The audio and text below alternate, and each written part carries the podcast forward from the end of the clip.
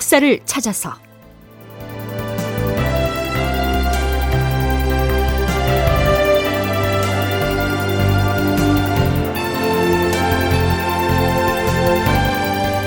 제 938편 원균이 죽었다. 이혁기도 죽었다. 극본 이상락 연출 최홍준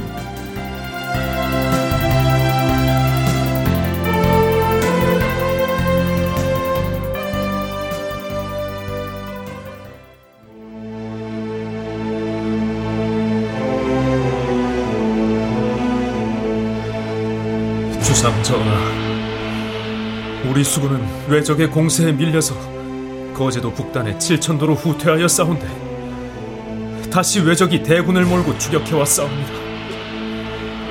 그리하여 칠천량 해협에서 외적에 맞서 싸우나 결국 당해내지 못하고 고성의 추원포로 물러나 주둔하여 싸웁니다. 그러나 그곳까지 쫓아온 외적의 기세가 하늘을 찌를 듯하여 마침내 우리나라 함선들이 모두 불에 타서 침몰되고 말았사오며 장수들과 군졸들도 불에 타거나 물에 빠져서 거의 모두 죽고 말았사옵니다. 여러분 안녕하십니까? 역사를 찾아서의 김석환입니다. 앞에서 들려드린 내용은 어명을 받고 한산도에 파견됐다가 원균을 따라서 전투 현장에 동행했던 종사관인 김식이 서울에 올라와서 선조에게 보고한 칠천량 전투의 결말 부분이죠. 들으신 대로 그 칠천량 전투, 이 전투는 임진왜란 발발 이래 조선 수군이 기록한 가장 참혹한 패전이었습니다. 그런데요, 선조실록의 이 기록만으로는 원균의 수군이 어떤 경로로 거제의 칠천량에까지 이르렀으며 왜 그처럼 참패를 당했는지를 이해하는 데 한계가 있습니다. 그래서요, 유성룡의 징비록과 숙종 때 펴낸 편년체 역사서인 조야 첨제 그리고 연려실 기술 등의 기사를 토대로 다시 한번 살펴보겠습니다.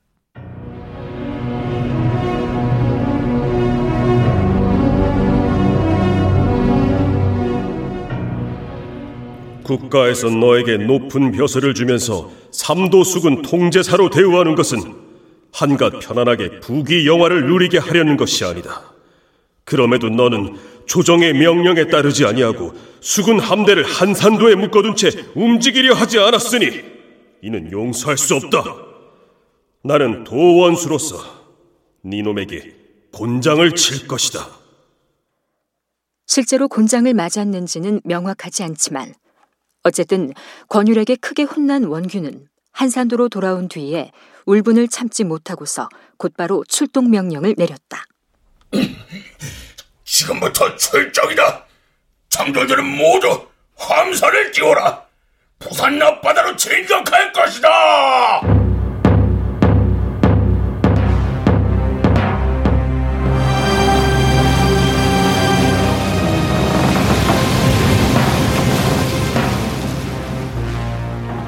원균은 한산도의 수군과 함선들을 쓸다시피 총동원하여 부산 앞바다로 나아갔다. 그런데 해상에는 벌써 적선 천여 척이 나와 진을 치고 있었다. 두려워 말고 적진을 향하여 돌진하라. 격군들은 죽을 힘을 다해 노를 저어라. 포수들은 총통을 발사하라. 제사다리! 우리가 정면으로 돌격하자 저들이 배를 돌려서 흩어지고 있습니다! 놈들이 도망치고 있다! 목소리를 크게 울리고 적선을 추격하라!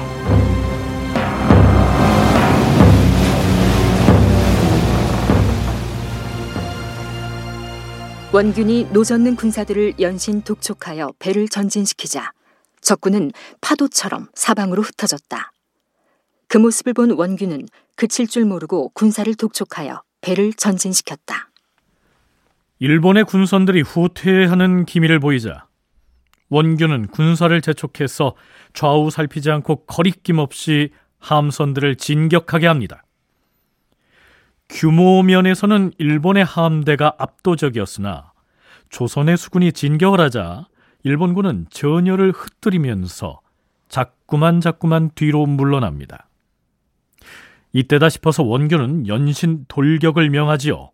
하지만 그곳은 육지와는 멀리 떨어진 망망대해였으므로 함선의 수가 절대 열세인 조선수군으로서는 그렇게 정면으로 돌격하는 것은 옳은 전략이 아니었습니다. 아마도 불같이 급한 그의 성품도 크게 작용을 했겠지요. 엎친 데 덮친 격. 대마도에서 부산에 이르는 그 바다의 물길은요, 아무래도 일본군이 더 잘 알고 있었죠. 함선의 선장들은 배를 왜 자꾸 큰 바다 쪽으로 전항하느냐? 노젓는 격공들을 닥달해서 육지를 향하여 함선을 몰아라! 배를 육지 방향으로 돌려라! 그러나 함선들은 자꾸만 대마도 쪽으로 밀려갔다. 통제선알이 큰일 났습니다. 에이, 왜 함선들이 대마도 방향으로 진행하는 것이냐? 날이 배가 이미 물마루를 지나버려서 자꾸만 조류에 휩쓸려 대마도 쪽으로 밀려가고 있습니다. 나리 저기 보십시오. 이어기 수사가 지휘하는 전라자수영 소속의 107척은 선수는 서쪽으로 행하고 있는데 자꾸만 동쪽으로 떠밀려가고 있습니다. 허허! 여기에서 물마루라는 말이 나왔습니다. 물 숫자에 마루종자를 써서 수종 이렇게도 부르는 이 물마루는 부산과 대마도 사이에 있는 물의 흐름이 아주 센 해류를 일컫습니다. 북소리를 더 크게 울리고 깃발로 신호를 보내서 해류를 거슬러 배를 전개하라! 원균은 군사들을 독촉하여 밤낮 없이 노를 젓게 하였다. 하지만 왜적들은 우리 수군을 지치게 하기 위해서 가까이 다가왔다가는 멀리 달아나기를 반복하면서 싸우려 들지도 않았다. 드디어 우리 수군은 천신만고 끝에 가덕도에 도달하였다. 우리 어디 있는지 좀 찾아야 돼. 더 이상 걸을 수가 없어. 줘요 누가. 어, 저 저기 산에서 왜군들이 몰려온다. 통제선알이 저 위쪽을 보십시오. 산에서 외놈들이 내려오고 있습니다. 산속에 왜군이 잠복해 있었습니다. 허허, 이런 군사들에게 속에 함선에 오르게 하라! 장군이다. 모두 함선을 삭선하라. 징비록에 의하면 그곳 가덕도에서 일본군의 공격을 받아서 조선 수군은 400여 명에 이르는 군사를 잃은 것으로 기록되어 있습니다. 그러니까 일본군은 조선군은 아직 시도조차 해보지 못한 수군과 육군의 연합작전을 구사하면서 조선 수군을 압박했던 것이죠. 순천대 이욱 교수의 얘기입니다. 근데 이 가덕도 이쪽까지 한산도에서 가덕도까지가 한 아마 한 4, 50km 될걸요? 그거 노젓고 가가지고 전쟁도 못하고 계속 쫓아다니면 어떻게 되겠습니까? 지칠 대로 지쳐버리는 거죠. 그러니까 그때까지 딱 기다린 겁니다. 그리고 나서 가덕도에 내려서 이제 물을 먹으려고 하니까 육군이 와가지고 공격하는 거거든요. 그러니까 지금 일본은 뭐냐면 조선 수군하고 싸울 때 수군 단독으로 싸우지 말라 해요. 수군으로는 안 되니까 수군과 육군이 힘을 합쳐서 조선 수군하고 싸우라. 그래서 일본은 그렇게 기다리고 있는데 우리는 수군하고 육군이 합치자 그래도 안 합치고 수군만 가서 하라. 그러니 원균이 이길 수가 없는 전쟁이었던 거죠.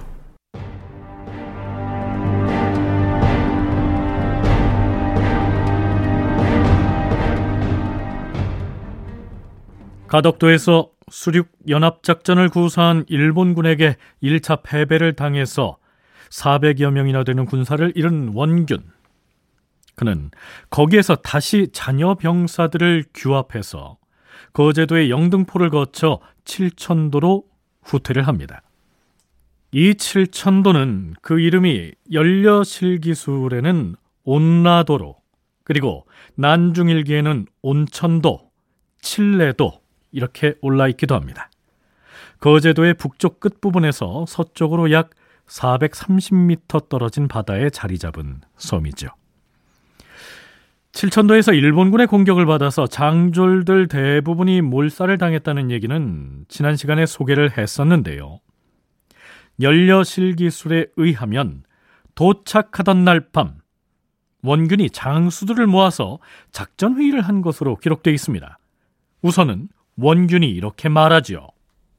음, 적군의 형세가 이렇게 막강할 줄 어찌 알았겠는가? 하늘도 우리를 돕지 아니하는 것이다. 그러나 오늘 이 자리에서 무엇을 선택하고 말고 하겠는가? 오직 나라를 위하여 목숨을 바치는 것뿐이다. 그러자 경상우수사 배설이 반기를 들고 나섭니다. 용맹을 발휘해야 할 때는 용맹스럽게 돌격을 해야 합니다. 허나 겁을 내어서 물러나는 것이 유리하다고 여길 때에는 후퇴를 하는 것도 병가에서는 요긴한 전략일 때가 있습니다. 우린 이미 부산 앞바다에서 세력을 크게 잃었고 또한 거제 영등포에서도 패전하여 우리의 군사력은 적군에게 대적할 저지가 못 됩니다. 이런 때 섣불리 용맹을 부릴 게 아니라 차라리 겁을 내어서 물러나는 것이 쓸모 있는 전략입니다. 그러자 원균이 버럭 화를 내죠. 허허! 난 목숨을 내던져 죽음을 택할 것이다. 그러니 너도 다른 말 꺼내지 말고 나를 따르라.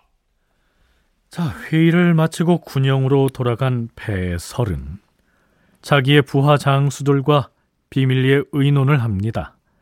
전투가 시작되면 한쪽으로 비켜나 있다가 함선을 몰고 칠천량을 빠져나가서 도망을 치자. 이런 의논이었죠. 자, 그 다음에 전개되는 상황은 지난 시간에 살펴봤던 내용과 같습니다. 7월 16일에 날이 밝자 밤중에 몰래 잠입해 들어왔던 적군이 우리의 복병선에 몰래 불을 질렀다. 적군이다! 북소리를 울리고 화살을 날려서 전투 태세를 갖추게 하라!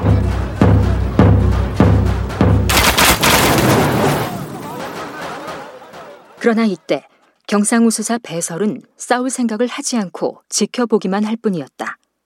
그러자 그 모습을 본 원균이 소리쳤다. 저런 군관은 경상 우수사 배설 저자를 당장 잡아서 나에게 끌고 오라. 그러나 배설은 자신이 관할하는 배 12척을 거느리고 달아나 버렸다. 자, 배설의 이러한 행동을 어떻게 볼 것이냐? 이 점은 일단 논외로 치겠습니다. 얼마 뒤에 벌어지게 될 명량해전을 앞두고요. 수군 통제사로 복귀한 이순신이 선조에게 했던 아주 유명한 말이 있지요. 전하, 신에게는 아직 열두 척의 배가 남아 있사옵니다. 실제로는 13척이었다는 것이 정설로 굳어지고 있는데요. 어찌됐든 이순신이 말한 그 12척이 바로 이 배설이 칠천량 해전의 전투 현장에서 도망치면서 몰고 나온 함선입니다. 배설은 그 12척의 배를 이끌고 한산도로 물러난 뒤 군사시설 및 양곡과 무기와 군용 자재들을 불태우고 남아있던 백성들을 피난시킵니다. 그런데요, 배설은 뒷날 이순신이 지휘하는 명량해전을 앞두고도 다시 도망을 쳐버리게 됩니다. 그 얘기는 나중에 다시 살펴보겠고요. 어찌됐든 원균의 최후에 대해서는 뭐 기록들이 다소 차이가 나긴 합니다. 어떤 기록에는 칠천도 현지에서 죽었다 이렇게 기술되어 있기도 한데요. 다른 문헌에는 이렇게 기술되어 있기도 합니다. 원균은 배를 버리고 언덕으로 기어올라 달아나려 했으나 몸이 비대하여 소나무 밑에 주저앉고 말았다. 그가 외적에게 살해되었다고도 하고 혹은 도망쳐서 죽음을 모면했다고도 하는데 그를 수행하는 사람이 아무도 없었기 때문에 어느 것이 사실인지는 알 수가 없다. 전라우수사 이혁기는 적군이 몰려오자 배에서 바다로 뛰어들어 스스로 목숨을 끊었다. 다른 장수들도 다 죽었다. 국방부 군사편찬연구소 김경록 연구위원은 이렇게 얘기합니다. 패전을 하고 자녀 병력을 이끌고 이제 퇴각하는 과정에서 이제 섬에서 이제 죽는 걸로 이제 파악이 되고 있습니다. 그러다 보니까 이게 성전의 경우에는 다양한 이제 그 장계라든가 이런 것을 통해서 신속하게 국왕에게 이제 보고가 되지만 이게 패전을 했을 때는 주변에서 본 사람들이 그것을 지휘 계통에다가 보고를 하게 되는 겁니다. 그러면 그, 그 보고 듣고 했던 것이 정확하게 일치 사실관계하고는 일치가 안 될 때가 많이 있습니다. 그래서 원균 같은 경우에는 아직도 어, 패전에서 어디로 후퇴했다라고 하는 보고가 올라가서 선조가 그렇게 인식할 개연성도 충분히 있다고 파악됩니다.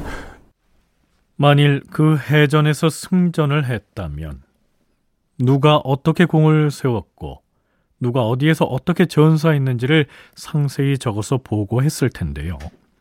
칠천량 전투의 경우에는 대부분의 장수들이 몰살당해 버렸으므로 사실 관계가 제대로 전해지지 않은 것이다. 이런 얘기입니다.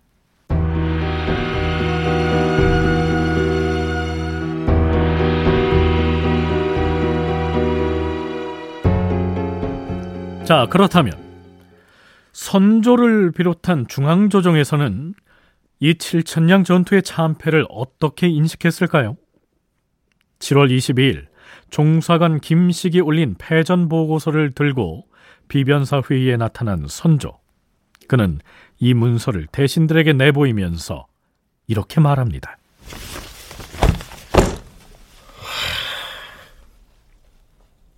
우리 수군이 모두 나섰다가 전군이 대패를 하고 말았으니 이제는 어찌해야 좋을지 그 방도를 알지 못하겠도다.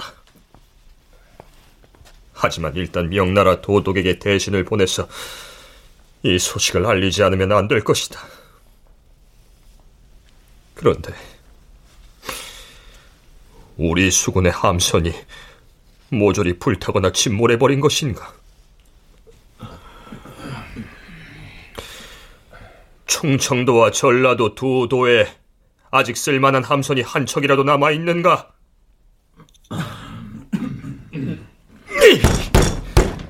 대신들은 어찌하여 대답을 하지 않는 것인가? 이대로 방치한 채 아무런 방책도 세우지 않을 셈인가? 대답을 하지 않는다고 왜적이 제발로 물러나리라 생각하는가? 자, 사실 선조로서는 대신들에게 계책을 내놓으라고 큰 소리를 치면서 화를 낼 입장이 아니지요. 일본 측의 간계에 속아서 이순신에 이어서 원균에게도 한산도를 떠나서 부산 앞바다로 나아가라고 수차에 걸쳐서 압박을 했던 장본인이 바로 국왕인 선조였으니까 말이죠. 대신들의 침묵이 길어지자 유성룡이 마지못해 입을 엽니다. 주상 전하, 전하의 하문에 신들이 어찌 감히 일부러 대답을 드리지 않겠사옵니까? 이 상황이 너무나도 당황스럽고 민망한 나머지 무슨 계책을 세워야 할지 미처 생각하지 못하여서 모두들 입술을 떼지 못하고 있는 것이옵니다. 자, 그렇다면 선조 자신은 나라의 수군이 일시에 괴멸돼 버린 그 참혹한 패전의 책임 문제에 대해서 과연 어떤 변명을 하게 될까요? 다큐멘터리 역사를 찾아서 다음 이 시간에 계속하겠습니다.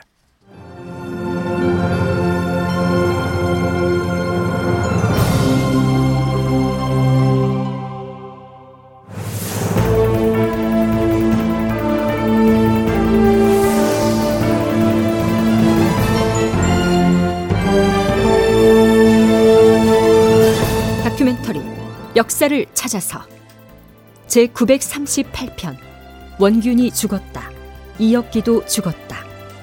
이상락 극본 최웅준 연출로 보내드렸습니다.